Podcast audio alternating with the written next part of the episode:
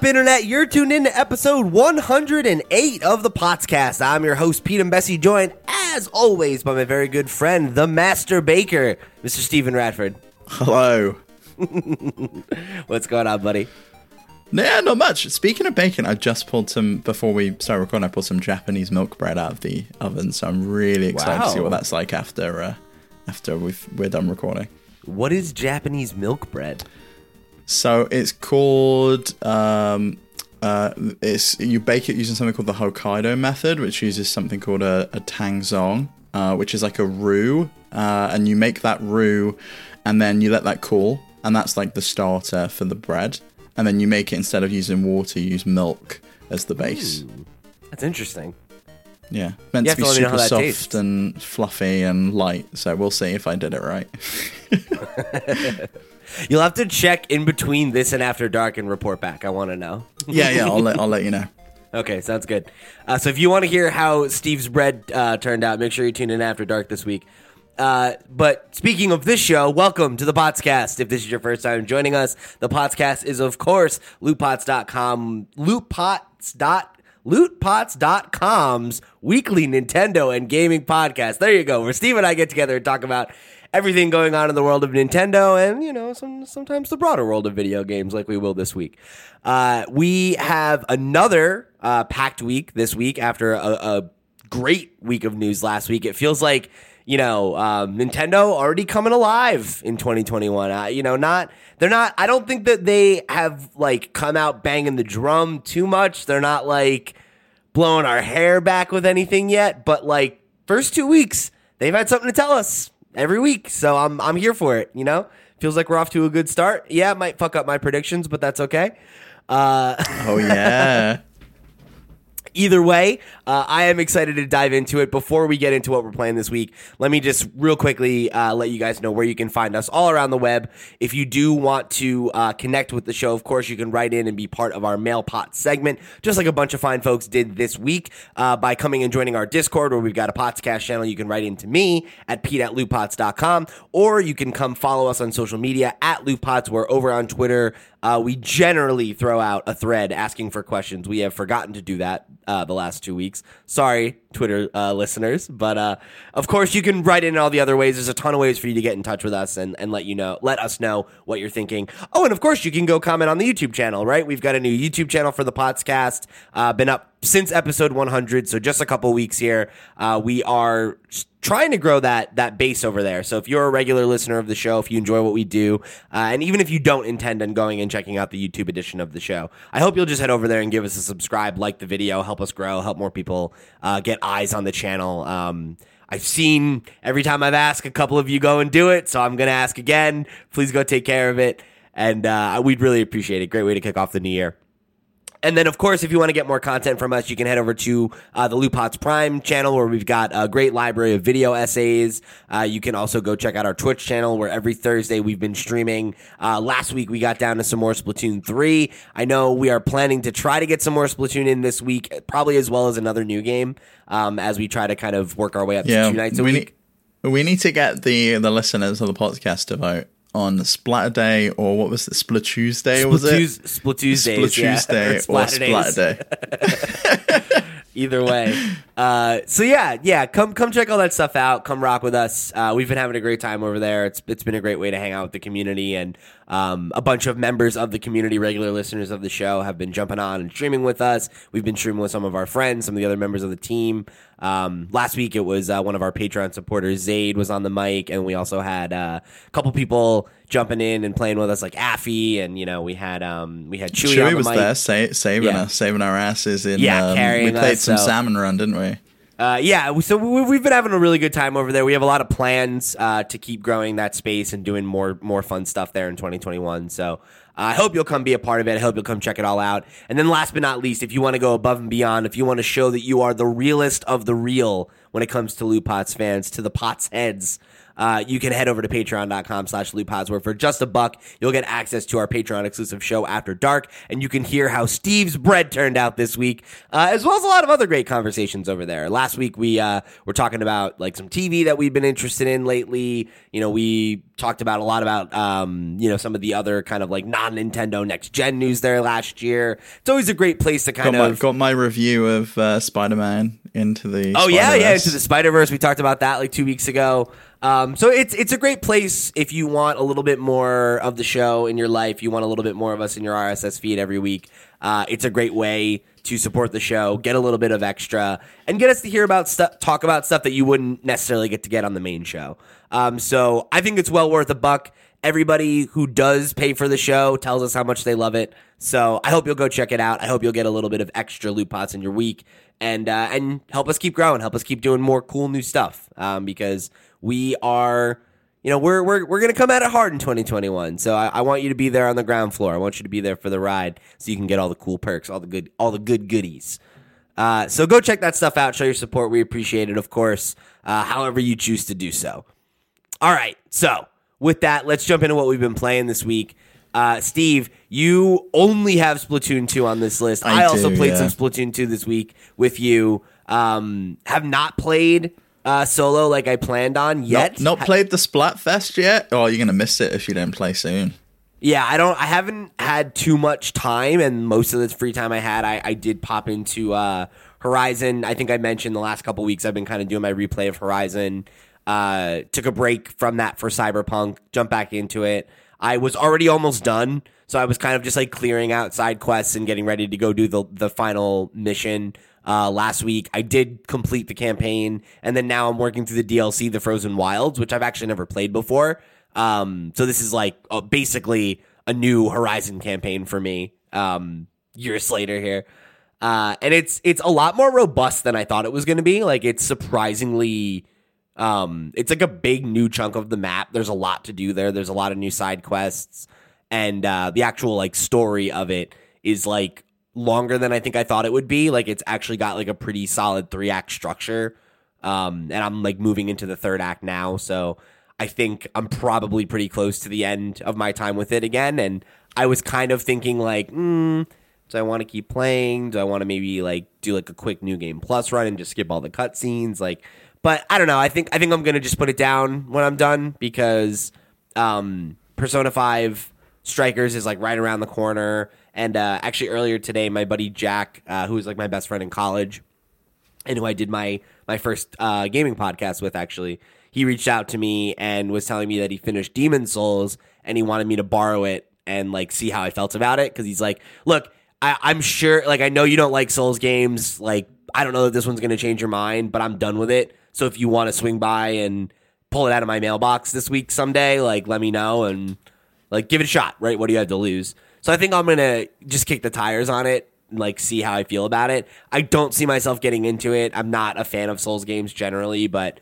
I feel like the one you might get into would be Sekiro because it's think? kind of that similar to Ghost of Tsushima. It's kind of in style, similar setting anyway.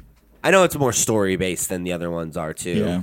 Um, yeah, I don't know. Like, I've, I've always kind of wanted to like push through my natural distaste for them and try to finish one just so I could like have the experience and see like if it wins me over or anything like that. But I don't know. Every time I've tried, it's just really like not jived with me.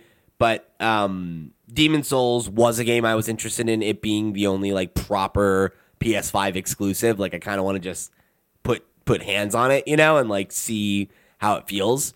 Um, so the fact that I get to do it for free and like I've got kind of this like four week gap while I'm waiting for strikers anyway. I figure Fits why in not? with right? your frugal budget as well for 2021. Yeah, plays right into that that frugal. I don't want to buy new games, but I sure want to play new games. So, um, so yeah, I'm gonna give that a shot. I'll talk about that next week, but I imagine I'll be done with Horizon by the next time we sit down. Um, it's been great going back to it. I definitely think if you haven't played it yet, especially if you're like you know um, a new PS5 owner and you're looking for something to play, highly recommend checking it out. I know uh, Affy, who's uh, a regular listener, writes into the show all the time. Um, he actually started playing it recently and was kind of tweeting about how you know the opening hadn't really grabbed him and he was struggling with it and you know he's like what what should I do and I I replied and was like look play it for like another like you know you've just gotten past the tutorial play for the same amount of time you've already played and if you're not into it by then like God bless. You know, you gave it you gave it the old college try. And he actually reached out to me and was like, I'm so glad you recommended that because like a few hours past where I was, like it makes all the difference. I'm more used to it now. Like all the systems are starting to click together and like I'm getting the flow of combat more.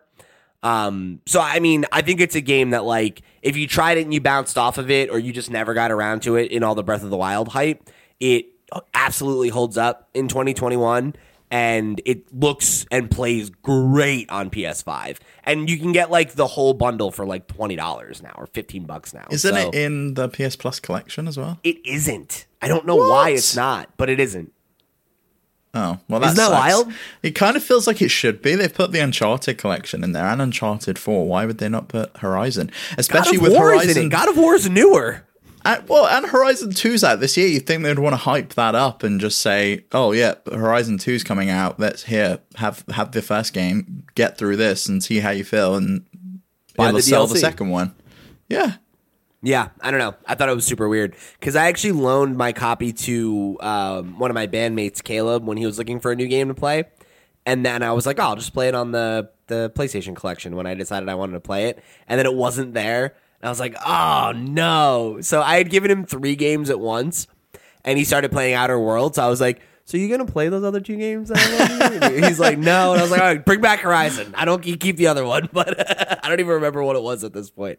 But uh, but um yeah i don't know i'm really glad i went back to it before too um there were a lot of things about it that i didn't i didn't remember super well you know like just like kind of some of the intricacies of the story and like things that i think will actually come up in two um, Okay. there were things like that that i kind of had forgotten or that like i remembered the broad strokes of the past story that they establish um but there was like kind of like a part to it, like a key part of the end of it that I was like, oh yeah, like I totally forgot this whole wrinkle and that like it played out this way. And um so it was cool. It was like definitely uh a lot of the experience felt fresh again because it's three years removed. Um and the stuff that I did remember held up to my memory of it, which is not always the way that going back to an old game works. Uh Yeah. so yeah. shout out to I, I, I kind of feel though why some people who got into the Breath of the Wild hype might struggle with it because I remember playing this game and Breath of the Wild at the same time Mm-hmm. and feeling that Breath of the Wild felt so much more open. And I think a lot of that was just the glider, and I really hope they address that in Horizon 2 and make it feel like the world is more open. You can climb anywhere. You haven't just got to look for some yellow paint that's footholds kind of in a thing, yeah. specific place and, and make it feel a lot more like Breath of the Wild. And I can I kind of think that's where most open world games are going. I think it depends because, like, I don't know. I I agree with that on some level. Like, I, I think that there are lessons from Breath of the Wild that every open world game can learn from. Um, but I don't think that every game needs to ape its traversal and stuff like that. Like playing them at the same time, I I remember feeling frustrated by that, which is why I stopped playing them at the same time. And I was like, I'm going to finish Horizon and then go back to Breath of the Wild. Um, but I don't know. Like, I don't. To me, the goals of those games are so different, right? Like, I think like people To some at- extent, like I actually feel that they're very similar. You kind of have the dungeons in Horizon, which are those like machine factories. I can't remember what they call them. yeah, the um, and they kind of feel like the same as the shrines and you're you're looking around and you're exploring to find those in horizon which very much feels like that exploration that you need to do in breath of the wild that you also need to do in in horizon Yeah, but to me, like I think I think um I think comparing those games too closely is painting with a broad brush. Like I, I think I think that as gamers, um you know, because like there there are so many ve- very well established genres in video games, right? Like video games is very much like a genre medium, you know? When you uh are trying to sell a person on a game, you're like it's a third person open world action and you're like I have an idea of what that means, right? But like in my mind, Breath of the Wild and Horizon are both third person open world action games, right? But like they're very different. Like the point of Breath of the Wild is exploration, it's discovery, it's solving puzzles, it's um, you know, it's it's that aha moment and having that again and again and again and again and again and again and again and again. And like Horizon isn't about that, right? Horizon is about a story with two narratives and exploring those two narratives and how they interweave. It's about the combat and it's about how there are, you know, what, like 30 some odd different enemy types that range in difficulty. Each one has a different strategy that you need to employ to defeat it properly. Um, you know, there are all these different weapons that you need to balance and learn like what are the weapons that I like to use, what are the strategies that I like to employ to take out certain kinds of machines, and like kind of getting into that flow of it. You know, and like I don't think Breath of the Wild is about its combat, right? Uh, If you ask me what's the like least interesting part of Breath of the Wild, I'd probably say it's combat. Yeah, I Um, think that's the weakest the weakest part. uh, Right, by and it's story. and the strongest part of Horizon are its combat and its story. Um, so to me, like Breath of the Wild is a game that's really about systems, and I think Horizon's more a game that's about like it's a little bit more of that classic like it's an open world game, but it has that linear structure of like go here and do this thing, and then that will like get you to the next beat in the story, and like that'll get you to the next beat in the next bigger challenge, and like it, it is more about kind of like that procedural growth of your character too, which is not really a thing in Breath of the Wild. Like you get better gear, but you don't get better stats. You don't get new abilities, right? You kind of get a toolbox and you learn how to use that toolbox.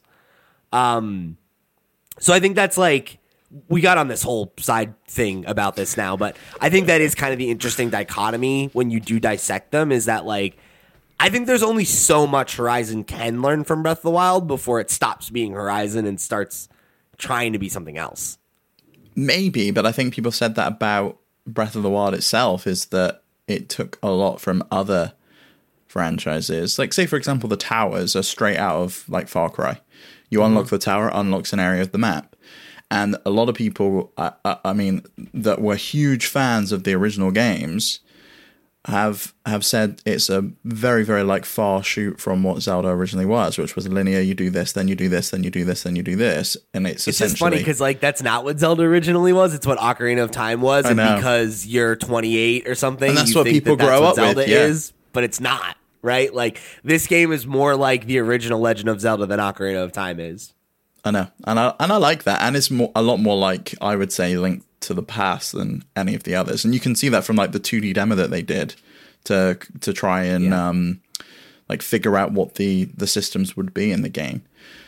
But I I, I hope that Horizon 2 learn, takes some things from Breath of the Wild, and and I think the, the number one thing I want is that glider or the ability to when I'm up high get down quicker than traversing down again. You know And what's the they thing I did- hope that they- they did put like zip lines in place, like they always do in that kind of game. But you, you kind of just want uh, that that sense of freedom that you got with Breath of the Wild. Of like, it's the reward of I've climbed up high, I've got all the way up to the top, and now my reward is I get to open up my glider and I get to fly all the way down. Anywhere. Yeah, Um, the thing I think we talked about this once on the show. Uh, something I I think would be a great way to kind of answer that problem uh, in a way that feels more Horizon than Breath of the Wild would just be to advance. Like you know how there's the whole thing where like you can like take over the machines. Just like have there be some kind of flying Have, like, a one that you can ride. yeah, Yeah.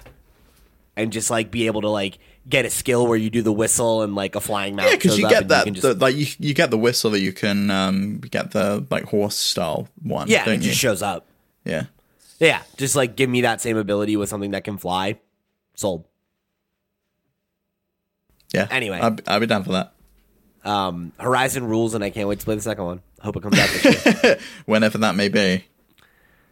Fingers crossed. I think it'll come in 2021. I really do. I think I think it'll come out this year, and God of War will get pushed. That's my prediction right now. Well, I think something's getting pushed because did you see that at the CES, uh, like they put out the CES sizzle reel and it had like dates at the end in fine And then they took them all out. where they also misspelt January. And then yeah, they they like they then took them down from the YouTube video that they, that got put up. so funny. Yeah, I, I definitely think I think we're gonna see some delays, but you know, they there was that whole rumor about how the first year of the PlayStation 5 was supposed to rival the first year of the Switch, so they have to have something in the chamber. All right, so let's jump into the news. Uh So this first one comes from uh, Matt Piscatella, who we have um, talked about a few times. He's the executive director and um, video game industry advisor of the NPD Group. Um, so he's always talking about video game sales numbers and you know kind of anal- analyzing and you know prognosticating and all that good stuff. Uh, great source. He's come up on the show a few times in the past. So he um, put out his kind of annual uh, video game spending trends for the United States. Um, he does this every year, and there's always a lot of really interesting data to pull away from it. The thing that is relevant to our conversation this week um, takes us back to a topic we've actually touched on a couple times this year, kind of about how well the Switch has been selling and what is kind of the the long term you know ceiling for that right like is it going to to compete with the wii is it going to become one of the best selling consoles of all time um, and it seems like it it very well may. Uh, so in his kind of thread, which we'll link to in the show notes if you want to check it out for yourself. Um, one of the, the tweets was USNPD hardware. Nintendo Switch was the best selling hardware platform in units and dollars for both December and the 2020 year. Annual dollar sales of Switch hardware were the second highest for a platform in US history. Only the 2008 dollar sales of the Nintendo Wii were higher. What came out in 2008 on the Wii that everyone was hyped for? I think that was just still early enough in the Wii's life cycle that it might have been. Because that's like two years after the Wii came out. Yeah, but think about it. The Maybe whole it first the year point- that the Wii existed, you couldn't could find get it one. anywhere. Yeah. You know, um, I'm, I'm googling Wii games right. Mario Kart. Yeah. There you go. See, That, that's what it there is. you go. Actually, uh, Brawl and City Folk also came out that year. Okay, that's So a pretty big year then for the Wii. Yeah. Yeah, I- I, think it's fascinating though that his second tweet, uh, like the, the tweet directly after this in the thread, is that the PS5 finished 2020 as the second best-selling console in terms of dollars, but the PS4 was second in terms of units. So the Switch outsold both of them in terms of dollars and units, which is fascinating. I think.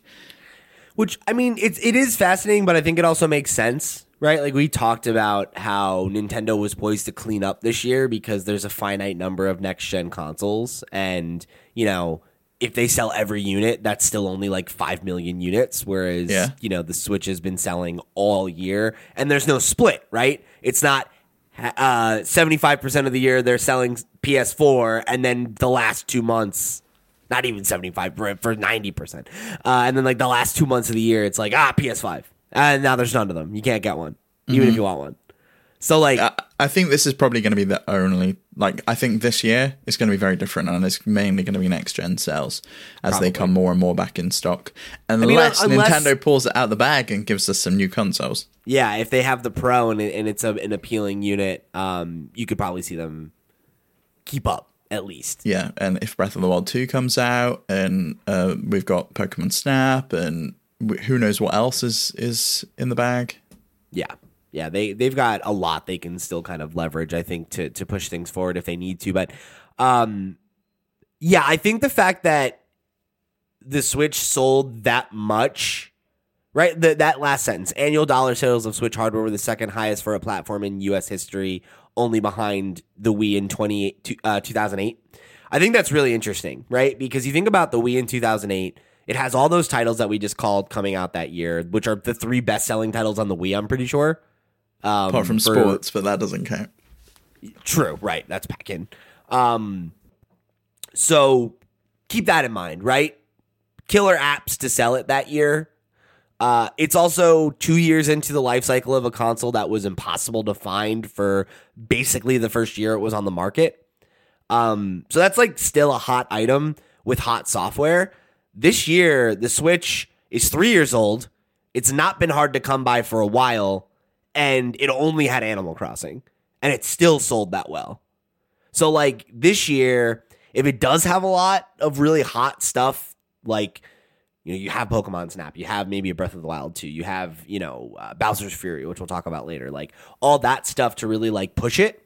I don't know, man. Like it, it could be another really strong year for them, especially if next gen supply lines uh, continue to struggle. Like if it is a while before the PS5 is available, like you've got Q1 where like Nintendo could just keep cleaning up. And even if it's a soft year later in the year, like it, they don't need to be the best selling console every year, you know? Yeah, that's true. I mean, I, I'd love to see the breakdown on w- which ones of these were Switch Lights, which ones of these were Switch, which ones of these, like, what bundle sold the best? Were these like the Mario Kart bundles? Uh, so this was another little bit I thought was interesting. Uh, Animal Crossing New Horizons was 2020's third best-selling title and the sixth best-selling game of December. In 2020, the title achieved the highest physical dollar sales for a Nintendo published game in a calendar year since Wii Fit Plus in 2010.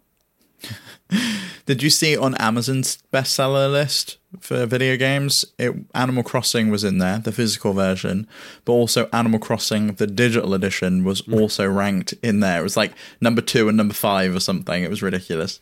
That's amazing. Uh, something I also thought was funny. What do you think the second most popular um, Nintendo thing was? Nintendo, th- what video game? Like, yeah, game. Mario behind- Kart? It was Mario Kart. Somehow, still. Because like you, you think about what you get when you get a Switch. Everyone wants Mario Kart. You pick that up regardless. For sure. It's just weird. Anyway. Yeah. What's that, like Um, an eight year old game now? Yes. Somehow still a bestseller every year. I don't know how there are still people left that don't own the game, is my question. and how they're still charging $60 eight years later. They've never reduced the price ever. Yo, whatever. They don't depreciate in value. it's gold. When you print gold, it just stays gold. Anyway, uh, great sales again from Nintendo this year. Uh, you love to see it. You love to see the Switch succeeding. You love to see it connecting with people. Uh, all right, so we also got uh, the pre-orders go live this week for Scott Pilgrim uh, versus the World, the game um, for Switch and PS4. Uh, but the Switch version of it became uh, limited runs biggest selling release ever.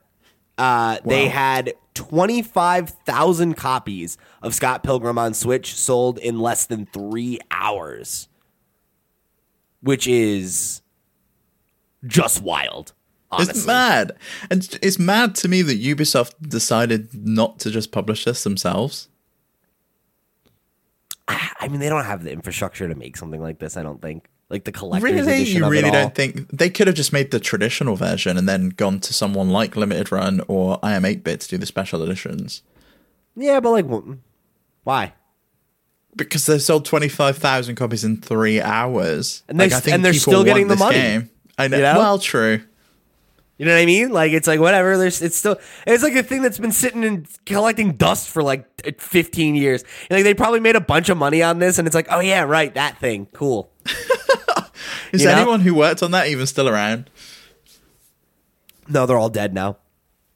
Um, so I did actually have a little bit of news there uh, that I thought was really interesting. So, so uh, last night, um, I got a call from uh, from my best friend, and uh, he. So okay, there's like a preface to this story. Uh, I got a package from him yesterday. So Okay. years and years ago, uh, I, I there's this comic series called Y: The Last Man. Um, that's one of my my favorite comics, and I had the entire thing in a hardcover collection. Um, like when I was like 20 or something like that, and it was expensive to get because I was broke. Um, and it was you know 50 bucks a book or whatever. And I had this whole set. Loved this book. I let him borrow it, uh, and then I let his um, girlfriend at the time borrow it. And then they break up, and I was like, "Hey, don't forget to get my book back."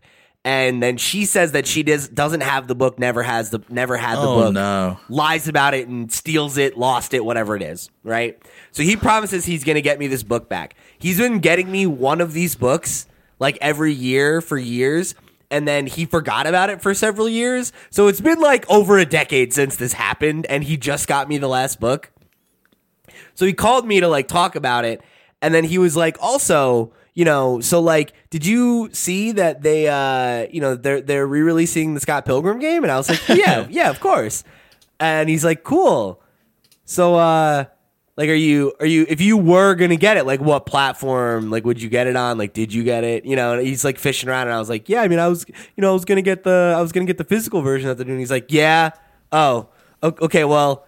I, I want to buy this for you for your birthday, but it's not coming until like the fall. Is that okay? So he's getting me the crazy like hundred and forty dollar the KO Wow. edition that has like the music box and the drumsticks and like all this other crazy shit. And I'm so excited. Oh, that's so cool. I definitely didn't think I was gonna be able to get it. I'm so stoked. Get these That's awesome. Get all these pins. That's the one that opens up like a stage, right? Yeah, and it's like a music box and it plays is so cool. songs. And then there's also like a book uh like about like the making of it and everything and you know. Did you watch Yeah, that? I think they did Twitch stream earlier this week. Did you watch that? They did. I couldn't catch it. Um I was uh I was at work, unfortunately. Um but they're they're apparently putting it up on their YouTube channel and if you support Anamanaguchi on Patreon, you can Um, oh, that's cool. you can check it out early. So it's funny now that he got it, I'm like, okay, cool. Like, is there any of the other stuff they're doing that I want to get? Like, they have a Switch case. Do I get the Switch case? I was looking at this on the eShop yesterday and I was thinking I should buy it. Because I know you said there was a multiplayer mode that we Yes. could play. But Yeah, if yours isn't thing is coming till if yours ain't coming till autumn, then I'll probably wait. Because I have no relationship with this game, this movie, this comic book series whatsoever. I know just nothing about it. It's just you. and everyone telling me it's one of the best like movie tie-in games of all time. Oh, but yeah. I have I've never ever watched the movie, so I I mean, hey, I haven't steered you wrong yet. You should you should watch it. It's really good. I should watch it. Yeah, It's a great movie. Are you familiar with um like do you like Edgar Wright? no idea who that is. Um you know uh uh uh oh my god, what what are their names? Oh my god. The that the really famous British comedy duo. Oh, Shaun of the, Dead. Yeah, Shaun of the Dead and it's what's his name? Simon Pegg, And then and his friend the other guy Nick Frost. Nick Frost, yeah. Simon Pegg and Nick Frost work with him a lot. Like uh Shaun of the Dead, Hot Fuzz, um I'm trying to think of what else. They've done like 3 or 4 World's End. together. Yeah, yeah, yeah, yeah. I think that's another one that that he was on as well. Uh but he also did like Baby Driver. Um Is that the one with um uh the guy with the face? What's his name? the guy with the face. The one that everyone thinks is attractive, but I just don't see it. Who's in? uh uh Fuck. What's he in? Uh, La La Land. What's his name? oh, oh, oh, oh. Um Who the fuck is in La La Land now? It's it's Emma Jesus. Stone and what's his name? I yeah, exactly. The this guy, with the face. Yeah, I can't think of his name. Ryan Gosling. yeah, yeah, Ryan Gosling. Yeah, he's in Baby Driver, right? I think so. I think. I don't know. Doesn't matter. Edgar Wright's great. Scott Pilgrim's amazing. No, no, he's in Drive. That is different. Yeah, Very different film. you should check it out. It's my it's my pitch for Scott Pilgrim. I'm really excited to play the game. I'm going to be waiting quite a bit. Okay, but may- it'll be worth maybe it. we maybe we do like a thing then where we watch the movie, we play the game, we do like a little bit of a after dark special about Scott Sure. Pilgrim. You don't have to say, you don't have to sell me twice. Okay.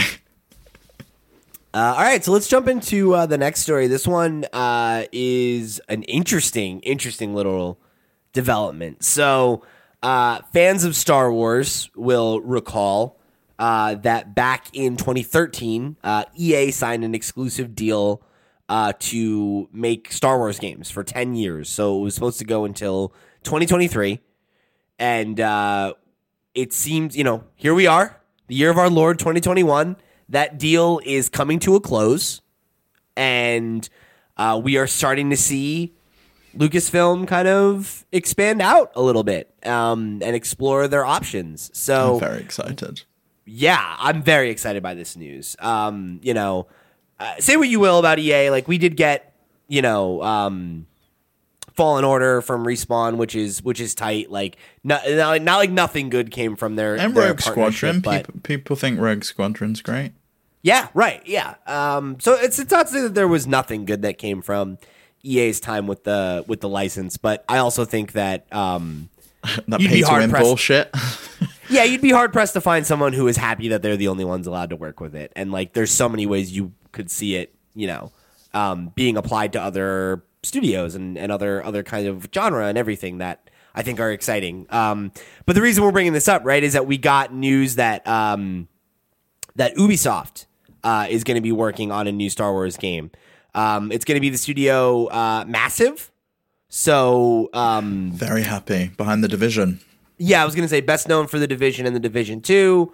Uh, there is kind of the talk that it's going to be like an open world kind of experience game. Um, no word on if it'll be single player or like a live service thing like Division or whatever, but I think it's live service. So Jeff Grubb was tweeting about this and saying that it's very interesting that they've gone to Ubisoft for this because Disney really want that that like live game like um, Destiny 2 c- Sure. style thing.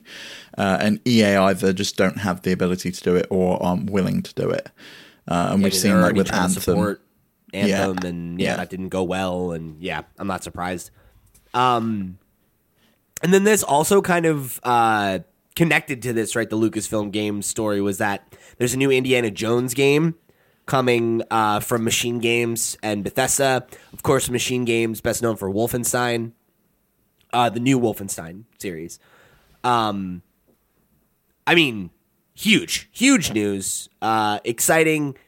The thing that I think is interesting is a lot of people were taking this to be um, that the contract had been broken, that the license was being taken away from EA. That it's not my interpretation of events. No, me neither. I see that these games are coming out in two years' time once that exactly, contract they're announcing is them now because they're in early development. yeah. Right. So I, I think uh, the the dr- drama around the story is is misinterpretation. It's much to do about nothing. Um, but the story itself, the news itself, very exciting, very interesting. Um, definitely more interested in the Indiana Jones game from Machine Games than I am Oh, from too. the massive title. Um, I like I'm- Ubisoft games fine. Like we both like Far Cry. Um, I know you were enjoying Watch Dogs earlier Well, this Massive year. Like, were behind Far Cry 3, so is Oh, I didn't realize that it was that team. Okay, all right, now I'm back in. Because tell me it's not a live service game and it's by, by them, and I'm that's very exciting. Um, if we get like a proper like first person shooter, like story driven in the star style of like Far Cry, but in the Star Wars universe, yes, yes, I'll take that all day. Uh, but Bethesda uh, and Machine Games working on Indiana Jones, I think, is even more interesting. Um, Machine Games obviously shown that they know how to make like a solid first person, um, or not even necessarily first person, but like a, a solid single player story driven action title. Um, so that in and of itself, I think, is exciting. But also the fact that they were able to take Wolfenstein, which is this like you know, it's this iconic, historic video game brand and kind of breathe new life into it and make it relevant again. The idea of them doing that with Indiana Jones is something I actually would really like to see. Um, I love Indiana Jones. It is an IP that, like, I know that Disney and Lucasfilm want to bring back and make relevant again in some way, and I just don't know how you do that. Um, I know I don't know how you do it with a movie, but I think you can do it with a video game because Indiana Exactly. Jones is Harrison Ford, unfortunately. And unless you start that story from scratch and you kind of say, we're rebooting it and it's no longer Yeah. going to be Harrison Ford and it's a new person playing Indiana Jones, that's the only way I can see you do it. Because that movie with Shia LaBeouf, where they got him involved, it was it was shockingly bad. It Bad, was dreadful. And I Uh, know but there's I'm- talk of them doing that again, and I don't want that. God. No, I, I, I just leave Harrison Ford alone. Like, just let the man just enjoy his retirement. Stop just rolling him out for these these cameos in movies that from years gone by. like I would I would much rather see them just do something new, you know, like just tell a new Indiana Jones story. Like do do like what they did with like the young Indiana Jones series, which is just like, oh, it's just stories from other points in his life when he's younger. It's different it's different actor, different voice, doesn't look like Harrison Ford, doesn't sound like Harrison Ford. That's okay. Yeah, that's that's what that. I'd love.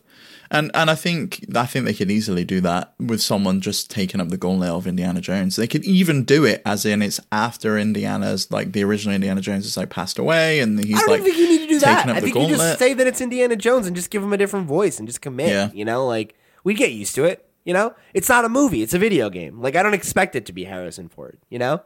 Mm-hmm. Did you ever play Indiana Jones and the Emperor's Tomb on Xbox? No, I've heard it's really good though. Oh my god, I loved that game so much. I've been waiting for this for years, and like Uncharted filled that hole for a long while. Yeah. but I am so Now ready for Uncharted's it to be Indiana Jones, and I really hope it's set in that period though, like where I can go and shoot some Nazis in the face and I yeah, I very much stuff. want it to be a period piece. Like it's, I think that's important. Um, and I was actually gonna bring that up. I was gonna say Machine Games obviously knows how to make a game about killing Nazis. Yeah. So, and I remember when there was like that whole.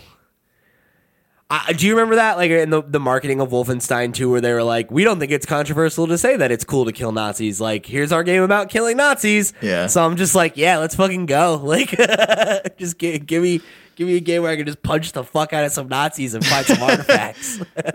It's fascinating to me though that they still have to take the swastikas out in Germany to sell that game there.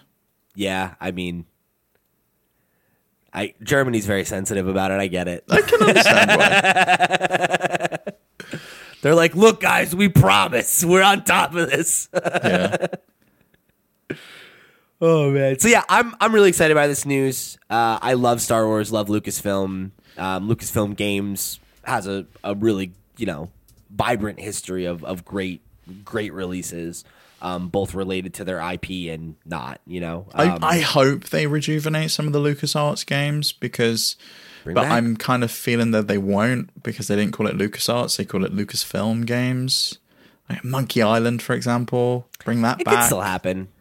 Yeah, it would be nice. Yeah, I I, mean- just don't think it does.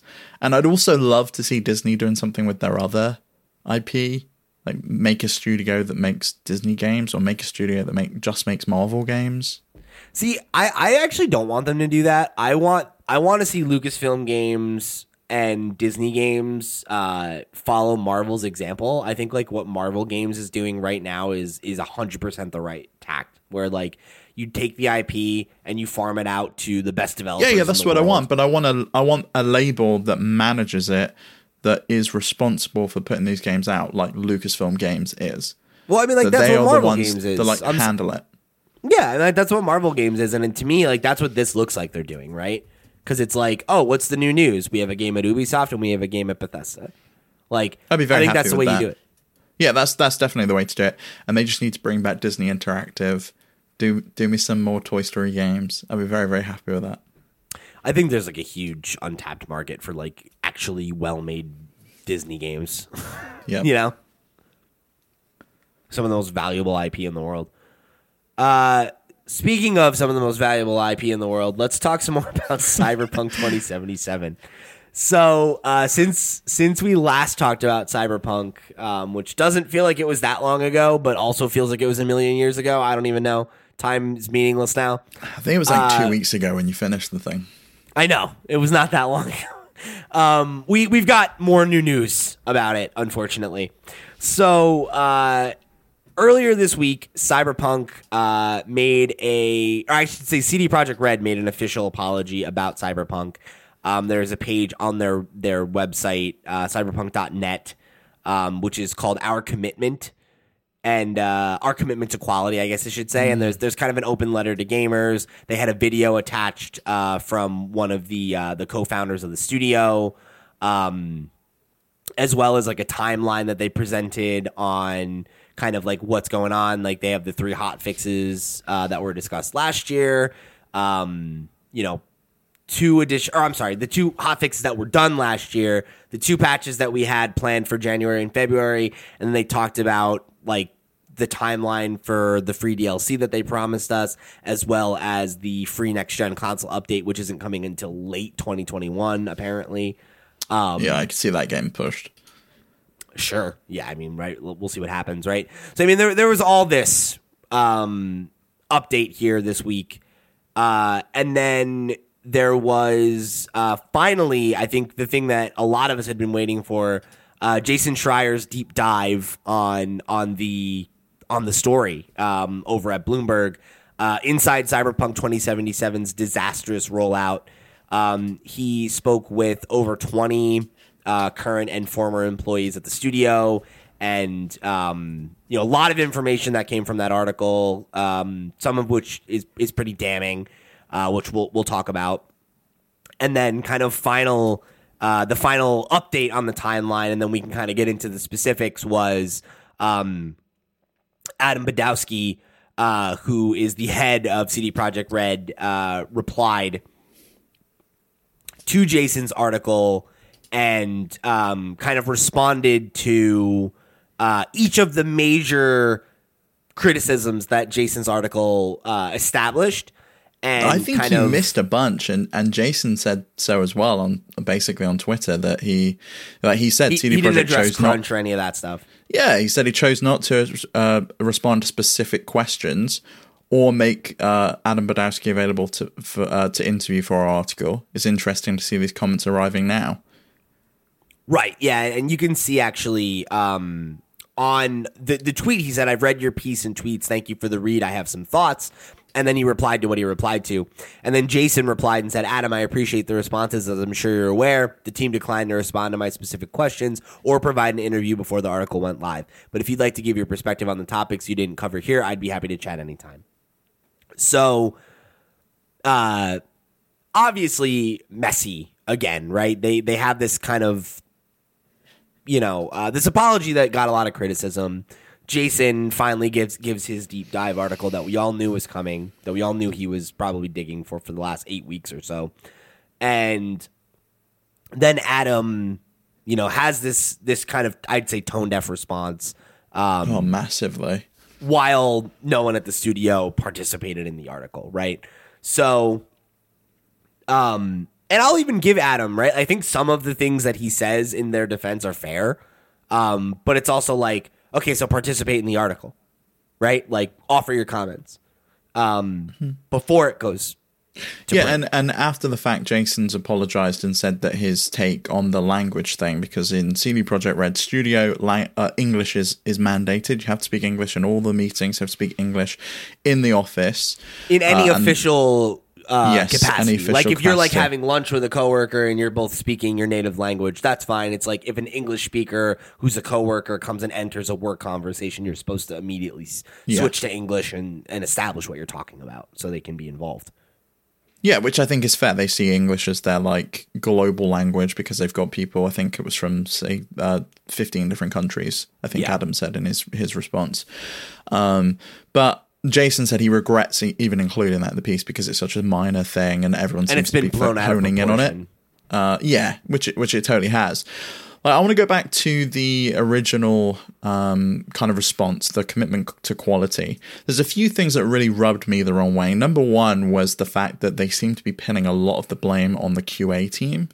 And the fact that um, they said uh, one of the questions was, Didn't you test on old gen consoles to keep tabs on the experience? And the response was, We did. As it turned out, our testing did not show many of the crashes you experienced while playing the game. And as we got closer to launch, we saw significant improvements each day, and we really believe we deliver in the final day zero update. I do not believe for one second that the QA team did not find the problems that everyone Yeah, encountered as soon as they booted it up. That that's that has to be misinformation. Um, Yeah. As someone who played 40 hours of the game and, and rolled credits on it, like there the problems are immediate. Like there's no way that the QA team didn't find these things, acknowledge them and report them and then they were ignored. Yeah. Like that's And- clearly what happened. And then Jason responded to that on Twitter and said, in the wake of yesterday's CD Projekt video, I think it's worth noting that QA testers get paid the least. 12 to $15 if they're lucky, much less in Poland. And someone replied who was a QA tester there and said it's 3 to $5 an hour is the going rate for CD, uh, CDPR and QA. Um, and Jason said, Yep, that matches what I've heard. One person told me they're making only $400 a month as a QA tester at CD Projekt Red Right. And they're pinning. So- the, it seems like they're pinning a lot of the blame onto them. And I know that right at the at the beginning, um, the the co-founder uh, Marcin Iwinski said that uh, he takes the blame, the board takes the blame for it, but it really doesn't feel like that. And the other thing that really rubbed me the wrong way in the response was a, question that they knew was going to come up, which was, Are you making the team crunch to work on the patches? And the response was, The team is working to bring relevant fixes to the game without any obligatory overtime, which we know from Jason's article that it basically is obligatory, even if you say, I don't want to do it. The response, I think, was, The- well, one of your team members is going to have to do it. Yeah, so it there- makes you feel this- like shit. Yeah, there was a specific example that Jason pulled from the article in his thread of tweets, and that was the example that somebody had expressed that they did not want to work overtime, and they were like, "That's fine, but your coworkers will have to do it to compensate for the fact that you won't." So, sure, maybe it's not mandatory, but like you're not being a team player, right? You're not you're leaving your coworkers to pick up slack that you're not you're refusing to not do and you know that doesn't make you wrong for making that decision but it sure isn't um you're not allowed to make that decision of your own free will right like you're being coerced into doing it um Yeah. because otherwise and also it could it could lead to you not having job security right like that's the thing that always gets brought up in these conversations if if you're not the one who's willing to go and sit and do the extra time like maybe there's not a job for you on the other side of that you know Yeah, because there no doubt someone else will, unfortunately. and and at the end of development cycles people get fired. That's what happens you know? They scale up for the busy portion. They get rid of people for the the slow portion you know? Like that's how game development often ebbs and flows. So um it makes sense right? So so yeah, I, I I didn't particularly think the the response they had was was either enough and I think it came too late. Like the timeline was stuff that we already knew anyway. This should have come out week one when all the issues arose, basically saying this is what we're gonna do to fix it.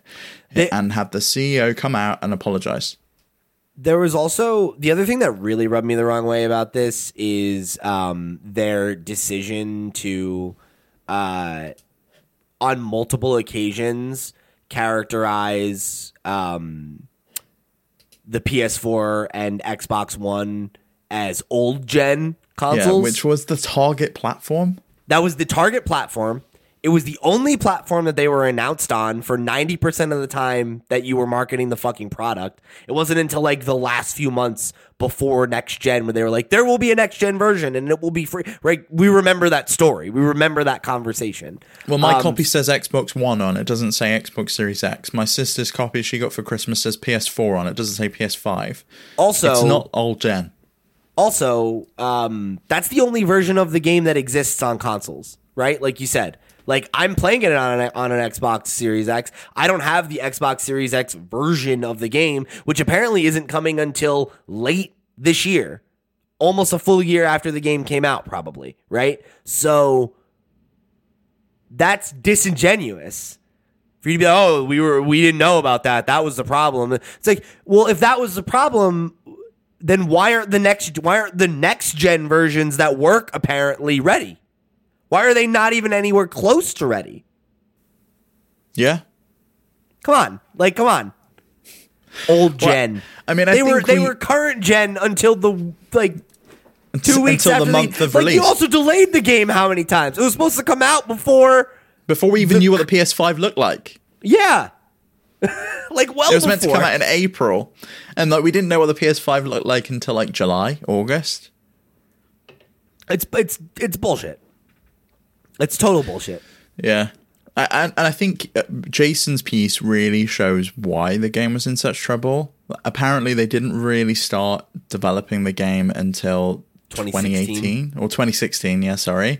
And up to that point, apparently, it was a third-person game. It had wall running, flying cars, car ambushes. All of that got cut. It got changed to a first-person shooter. Uh, and he also said, if you're wondering why the police system in Cyberpunk 2077 is so janky, well, it was all done at the last minute, as is evident by the final product. It's unclear to the team why they were trying to make both an RPG and GTA with a fraction of Rockstar's staff. Um, this was another one that I. Uh, this was a thing he said. Some tidbits that were cut from the piece. Veteran devs from other companies were shocked at CDPR's free for all production. One example: if someone needed a shader, they'd make it with no pipeline in place to determine whether someone had already made one with the same function.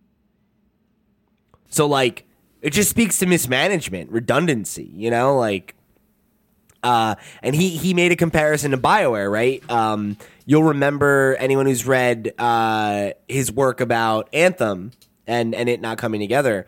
Um, Anthem's developers talked about quote Bioware magic, an unwavering belief that with enough hard work and crunch, their games would come together. CD Projekt Red was similar. When asked about unrealistic deadlines, directors would say they'd be fine. They made The Witcher 3 after all. Come on, guys. Yeah, it doesn't sit well with me. I think the apology was half-assed. Adam Badowski's response to Jason's article was seems really unprofessional to me. Clearly, didn't go through the the PR person there. He just obviously went to Twitter and decided to po- post this himself.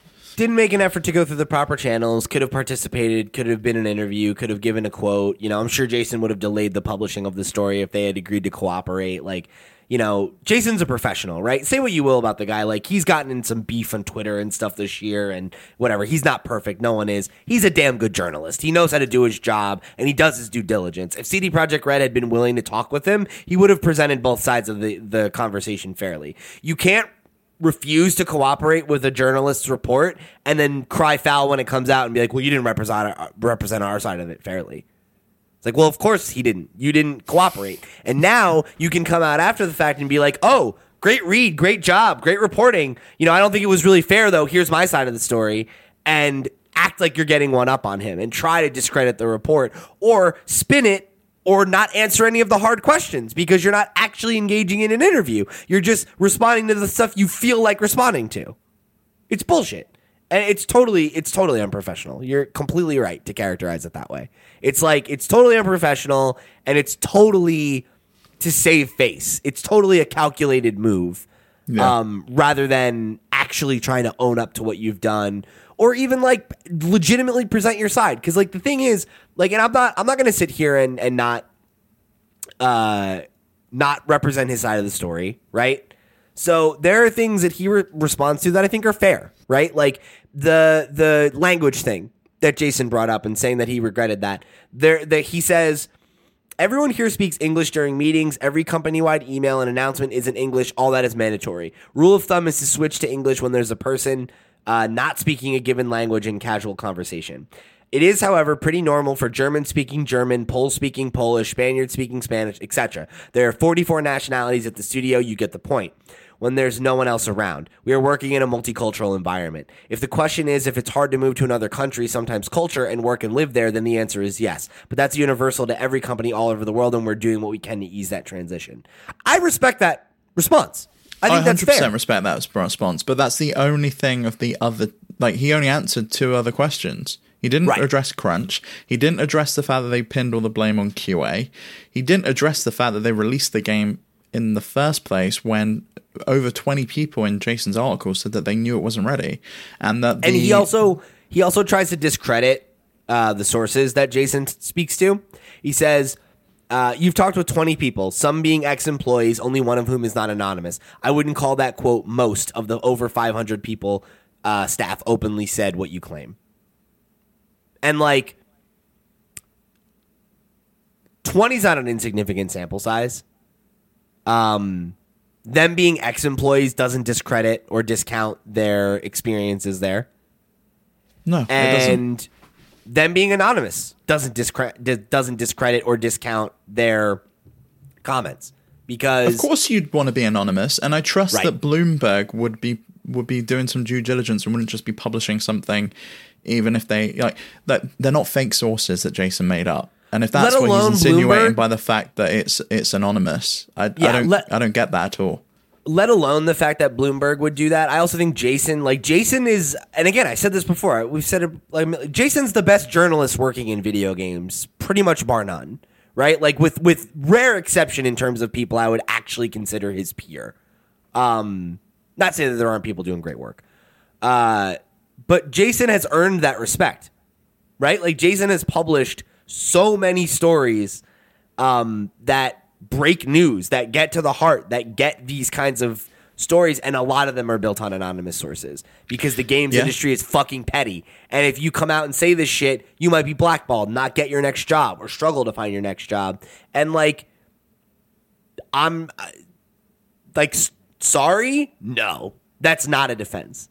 You can't you can't hide behind the fact that they are remaining anonymous to protect their careers. Um, because Jason is a journalist of, of merit and uh, and who has earned trust.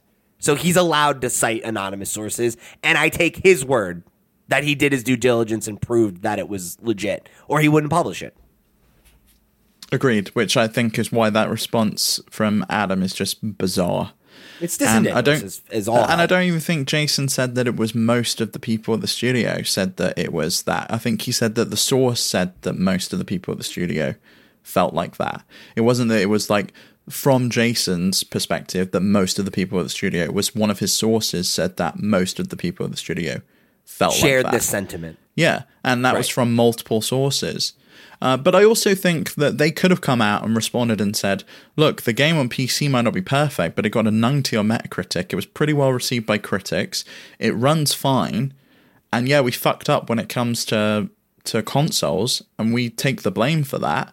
And the the QA people did find issues, um, but we just weren't able to fix them in time. We thought we would, and we weren't able to.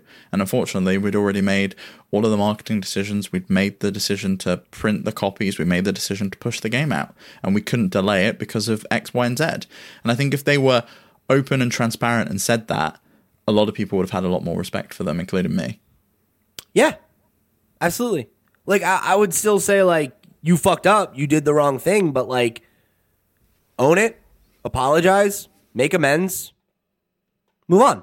That's what you're supposed to do. Then they're not. They're making excuses and not cooperating with reports and then complaining about them. Like, sorry, man. Like, grow up. This is like this is such a immature way to handle the situation. Um, and like to me, this is just them continuing to burn whatever was left of the goodwill that they built up over the years. Yeah, I, I I'm kind of glad I didn't finish this game at this point. I just don't think I ever will go back to it unless they do something to really turn it around. I just I don't know. We'll see. I'm glad I finished it because I don't know that I'll go back to it ever. yeah. but we'll see. Maybe I'll play the DLC. Uh, all right, so let's jump into the MailPot before we get into our main topic this week. Uh, this first one comes from our own uh, Mark, who this is a question we've answered before, so we'll do this quickly. He says, "What are your favorite moments from a Nintendo presentation, whether it be a direct or not?"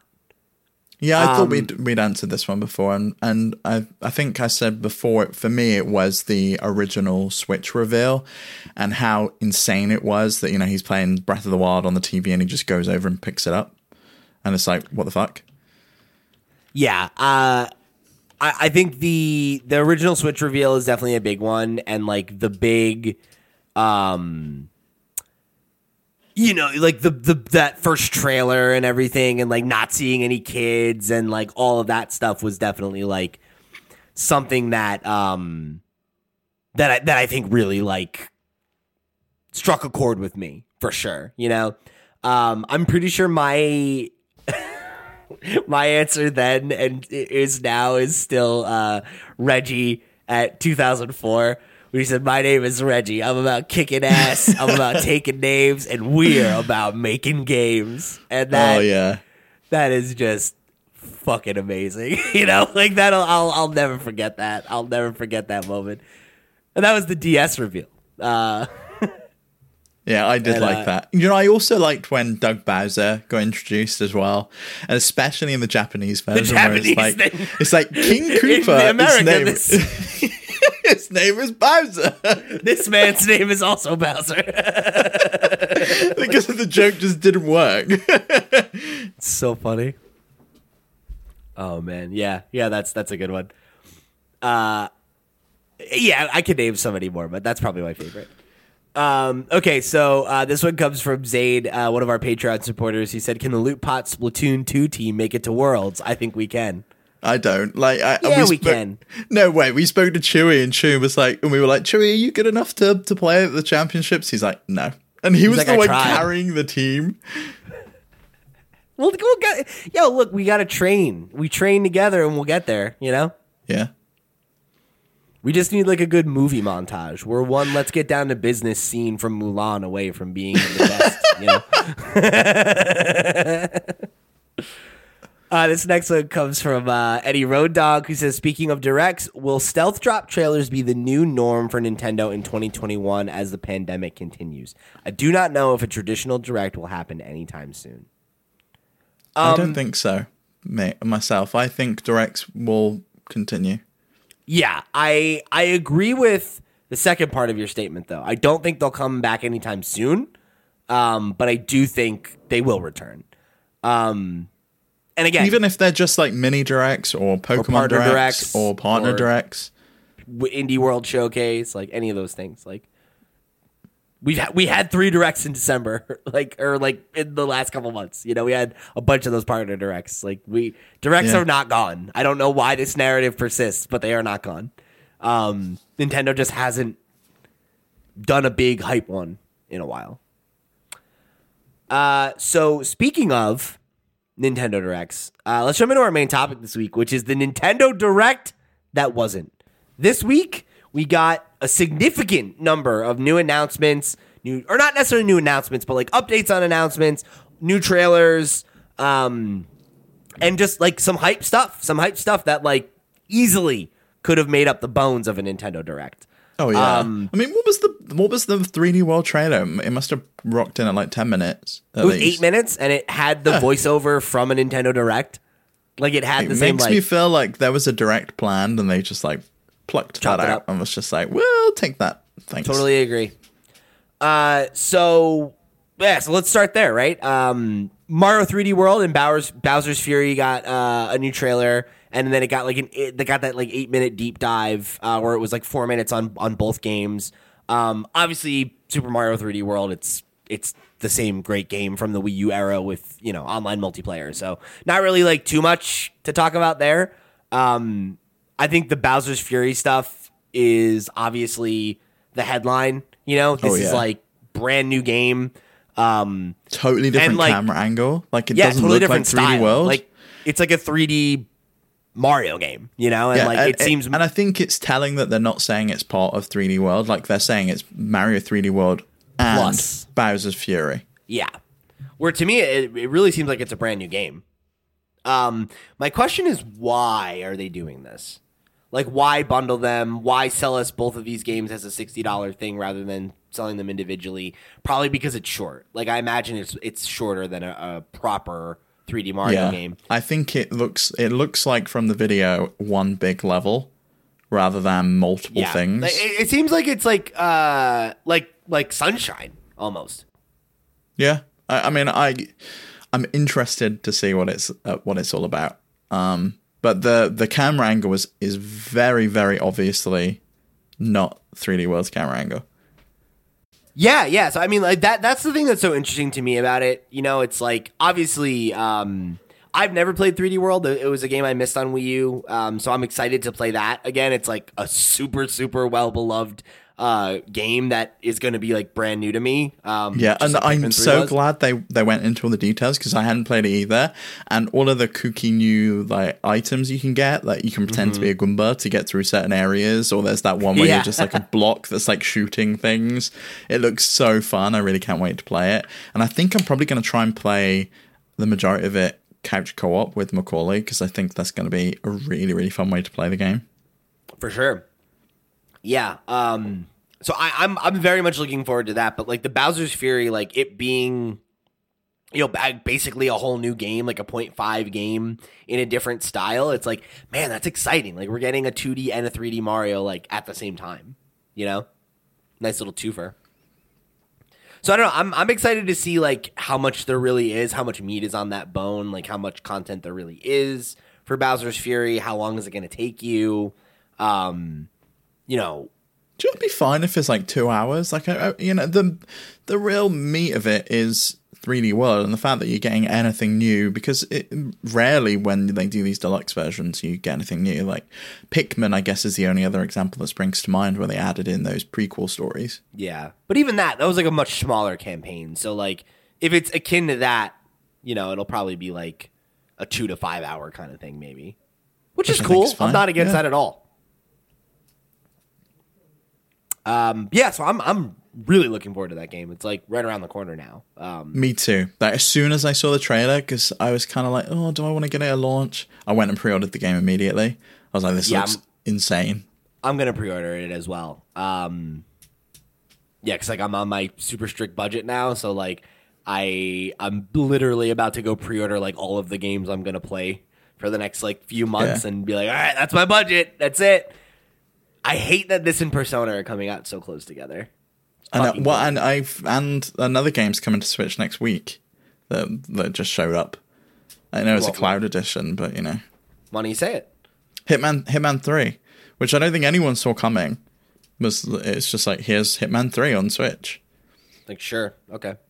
and then Um, yeah, and print it's coming. It's coming day and date with other Yeah. platforms. January twentieth. It's cloud version, like you said, but uh, it's like I wouldn't play it there, but it's kind of cool that you have the option.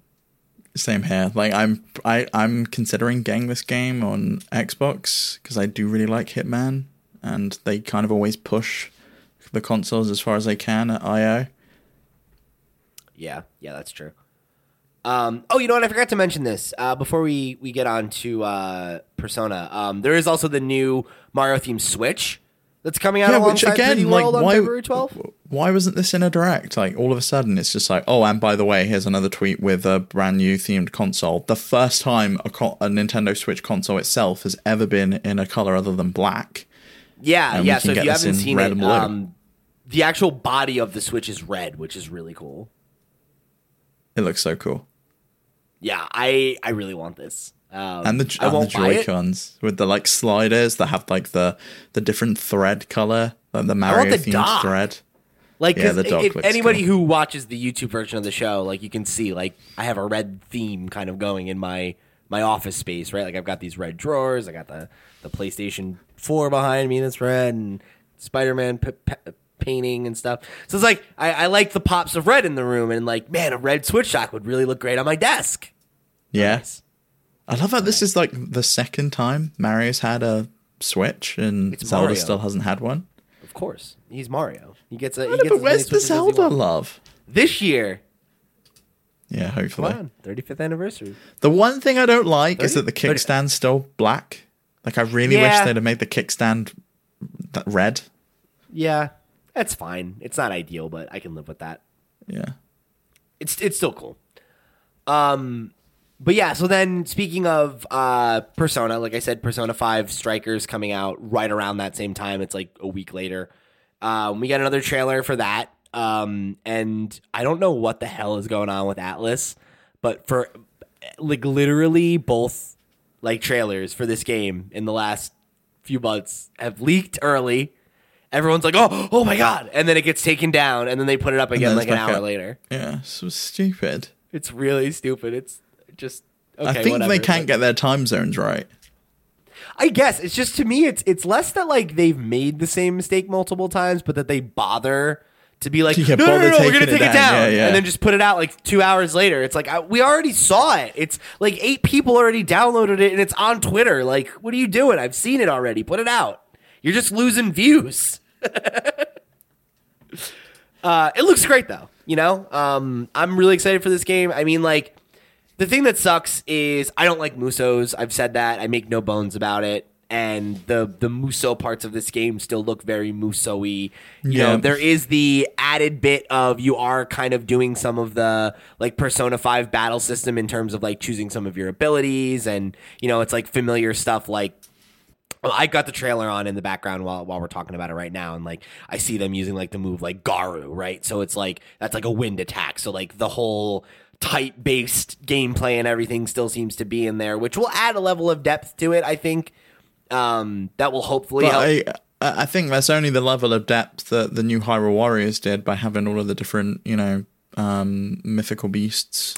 Right. Yeah, but but that's the thing, right? Is like, and I said this at the time when we when we streamed that. Like, I was having a fine enough time playing that game, but the problem is that I don't care enough about the story, right? Like, I you know, the the narrative in Zelda is always kind of a means to an end.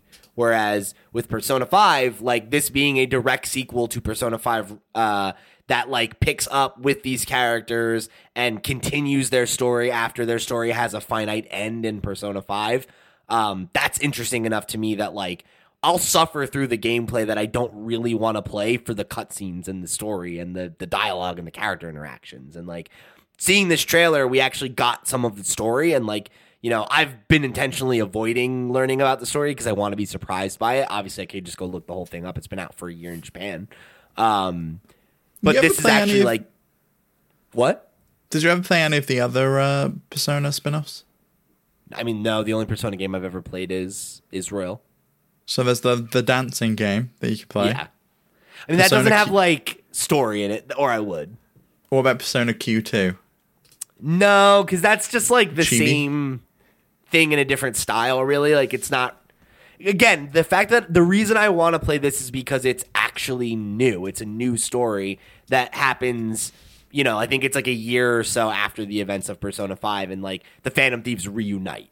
You know, um, so and like the original voice actors are all back, and the original story team worked on the story. So it's like canon. What happens next? So that's enough for me. Of like, I'll play a game that I don't really want to play because I care about the story that much. I care about That's these cool. characters. You know. So very much excited for that one. Just weeks away. Uh, you know I'm going to be talking about it. You know we'll have a spoiler cast about it. so get hype, Zaid.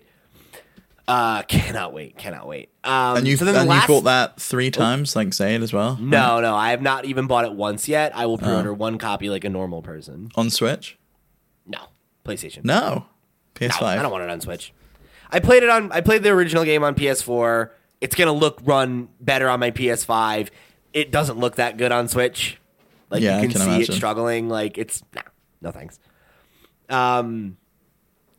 So then, the last bit was we got a trailer and an updated release date for Pokemon new Pokemon Snap. Don't know why they won't just call it Pokemon Snap Two. Eventually, it will not be new. Stupid naming convention. Stop yeah, doing so- it. but you know they can't help themselves. Probably the Like- 3DS team that worked on the marketing. I guess. Like new Super Mario Brothers, which is like 20 years old Oh now. god, Love yeah. it. Um, anyway, new Pokemon Snap is coming on April 30th. Uh, so uh, soon, not imminent, but it's it's it's on the horizon. It's coming up.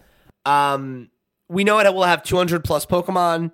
We got a pretty good look at it. Um, there was, you know, it's like work in progress, so take everything you see with a grain of salt. But there was definitely stuff that was in engine. You know, they showed um, actual gameplay, uh, which I thought was funny because there were people who were like, "Oh, no gameplay," and I'm like, "This is the gameplay. This is what Yeah, I kind of thought like." all of it was gameplay.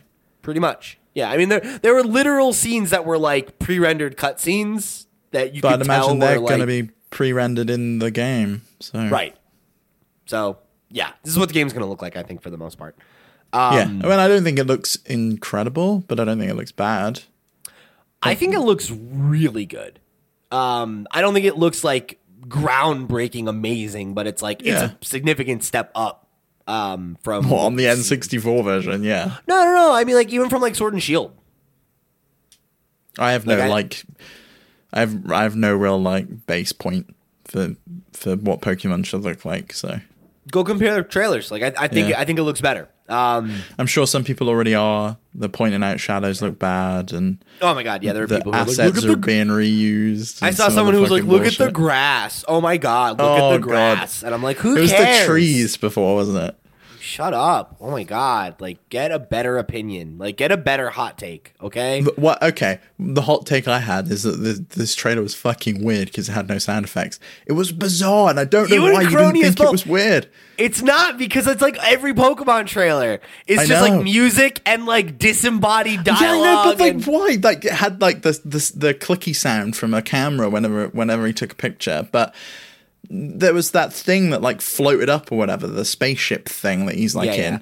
And it made no sound whatsoever, and it was so disorientate uh, disorientating. And like I said uh, before we started recording, that it reminded me of that Mummy trailer that that came out with uh, with Tom Cruise that didn't have any sound effects on, and it just had this music and him screaming in an airplane, and that was it.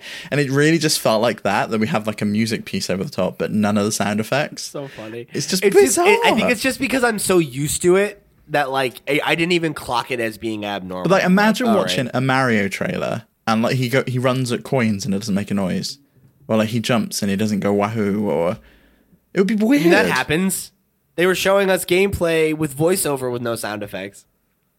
Even had voiceover, so I don't. But most of it did have sound effects. Mo- most of yeah, whatever. I, it's fine. I get I get it. Like sure, it's weird. I, I just I'm just used to Pokemon's weird idiosyncrasies. I think, where I'm Yeah. just like, yeah, whatever. Like, because it's like when when you're like, oh, it's like a weird trailer. I'm like, this is ex- like if you asked me to envision what a Pokemon Snap trailer would have been like, this. into- like it'd be this. It, it was like, yeah, no, they showed it. They showed Pokemon interacting. They showed some of the items. They showed the stuff that you figured would come back. They're like, look, you can be a girl. Okay, great. When's it come out? April? Got it. You gonna show me more? I don't care. I'll buy it. How do you think this is going to interact with the other Pokemon games? Because I think the original had some level of interaction with the other games, right? And Not it also had that weird thing where you could go to Blockbuster and get them Yeah. printed out. I wonder if they're going to have anything like that. It didn't really interact with other games, I don't think. Um, but that was the thing was that you could take your like the like RAM pack Yeah. thing and like go pop it in at a blockbuster and get your your pictures printed, which was fucking awesome. I would love if they would bring back Pokemon Snap kiosks like at like for like a limited time or something. That would be so. It doesn't amazing. even need to be a kiosk. I think you you do it through like My Nintendo or something where you. but I want a kiosk. Yeah, Like I want to go to a kiosk is the thing. um yeah, man, I wish I wish I had one of those. That's like so cool. Like I remember going to the one in my blockbuster all the time and just like thought it was so neat that you could do that. I would love um, to like find some kiosks just in general, like old video game kiosks. Yeah. Have like a GameCube one or something. I or want that so bad. I want I want one of the Game Boy ones. Mm. Uh, have you ever seen like the big? It's like a life size Game Boy, and like there's a Game Boy in it. Yeah, So that's cool. so cool. Uh, but yeah, I'm, I'm really stoked for this game. Like, I, I think that it, it could come out and disappoint. Don't get me wrong. Um, we haven't seen that much of it. Like, I understand being skeptical. Um, but I also feel like it's a really hard game to fuck up. It's a pretty simple formula. And it seems like they're doing what I want them to do. So I'm looking forward to it. I hope it comes together. Um, it's interesting because you know we talked last year about how like it was like the least I think I've played my Switch since I bought it. Um, and just in the first like three months, I can already see I'm like, oh yeah, like I think three out of the four games I can afford to buy uh, for Q1 are all going to be Nintendo. So that's pretty good. Yeah, And I, I don't think this is the end of the announcements either. Oh, I don't no. think we're going to see more. I hope they slow down though because I really like my prediction is is it's fucking hanging on by a thread.